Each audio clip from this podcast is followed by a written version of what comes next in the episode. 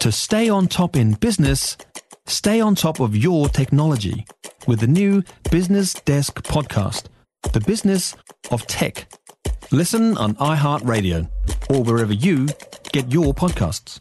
Hawke's Bay still battling the fallout of Cyclone Gabrielle. Homes and businesses are in ruins. Looters ransacking the place, causing havoc. There are still people missing or uncontactable. So, where are we at in Wairoa? This morning, Mayor of Wairoa, Craig Little, is with us now. What's the latest from your area, Craig? We're hearing the big issue at the moment is looters. Is that an issue in Wairoa? Look, it's not really. It's been a little bit touched on. We've heard about it a little bit, but the police, like, we've got a huge police presence. So, that and, and with the army. So no, we're pretty good, really. Good. What's the feeling in your community at the moment? What was that? What's the feeling in your community at the moment? Yeah, how are we? We're, we're very good. We've we've gone we've gone from a state of being alone, very isolated, to getting communications power on, and people are starting to relax. But we've got a lot of houses and people and still devastation. We're cleaning out houses. We've got volunteers. We've got the army helping now, just to get these people's houses completely cleaned, all their life possessions are gone, and getting those out of their sight, away from them, and then we can start in the recovery mode. Because how much of Wairoa is is is damaged? The meatworks, uh, you know, a major employer, of course, uh, unscathed, thank God. How much of the area is damaged, though? Um, look, it's mainly North Clyde, so it's a bit of it. We've got a town of two halves at the moment.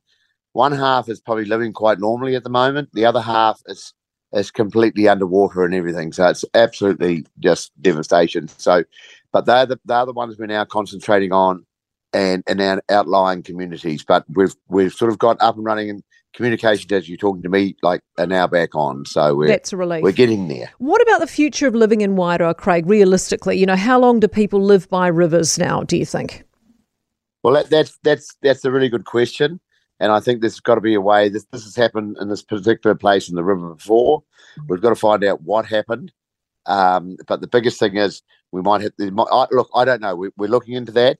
Um, yeah, but but the majority of houses, probably four fifths of the houses, weren't touched. Right. That's good news, then, isn't it? In terms of the cleanup for those that were, though, how much longer are you looking at in terms of getting people back on their feet and getting things back to a bit of normality? Yeah, so so a lot of these houses, what they've been called yellow stickered, and that means they can't live in. So we've got to get those cleaned out, and we've done that. And there's there's a few we haven't quite got there yet. The the first plan was clean the houses out, help the people. Next plan is um, get the silt and everything out from around them and from underneath them, and then we can really start looking at what we've got. So we're we're really giving these people a hand. So we've got every tool to do that.